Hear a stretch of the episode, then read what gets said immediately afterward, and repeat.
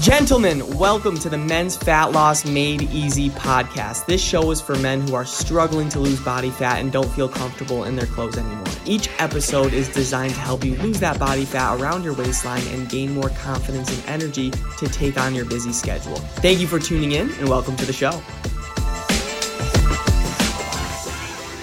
What is going on, everybody? Welcome back to the Men's Fat Loss Made Easy podcast, where I'm here to give you massive value that you can implement on your fat loss journey. Today, we will be talking about how losing 30 pounds advanced my professional career. I've talked to so many clients, a lot of guys before the program, they told me day one, I have everything set up. I have a house, I have a good job, a good calling, I'm settling down with my significant other, but I've lost touch with my health. My health is on the back burner, Danny. You know, sometimes with the busyness of life, we put our health on the back burner. It's just, you know, what happens sometimes. And if only we can understand that if our health was our number one priority, everything else would come into fruition. But you're not going to gain a better life if you haven't worked for it yet. I've had a lot of guys tell me they're scared to walk into business presentations because they're frightened of what people are going to think of them how they look. I've had clients tell me they feel disgusted when their coworker notices they went up two suit sizes, right? So this holds us back in every aspect of our life. We're caged up in these balls of insecurities that are stopping us from really pursuing our best self. So I want to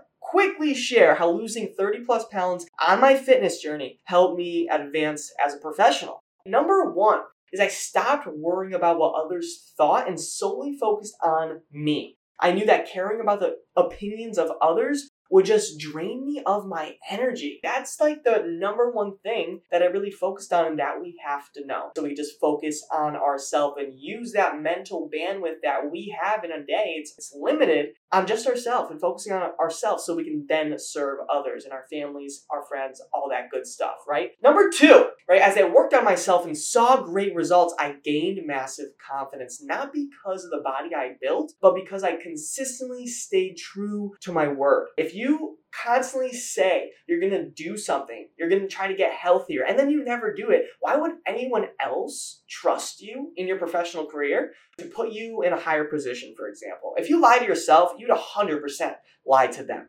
Number three, another lesson. I applied all the lessons that I learned on my fitness journey to my business. Discipline, integrity, perseverance, patience, grit. You can do the same. Getting fit and healthy isn't all about the looks, it's about who you become in the process. And who you become, you can translate to other areas of your life, such as your professional career. So, I just wanted to talk about on this podcast how losing those 30 plus pounds definitely helped me advance as a professional. So I 100% hope I served you today. Hope you have the best day. Talk soon. Peace, love, protein. Thank you so much for listening to the show. If you got value from this podcast and you want to learn more about how my clients are losing body fat and feeling confident again, go to my Instagram at DannyCavs4. That's Danny C A V S 4 and DM me the words fat loss. And I'll DM you back my free ebook on how I teach my clients how to lose body fat and gain back their confidence without going on restrictive diets. Have a great day and talk soon.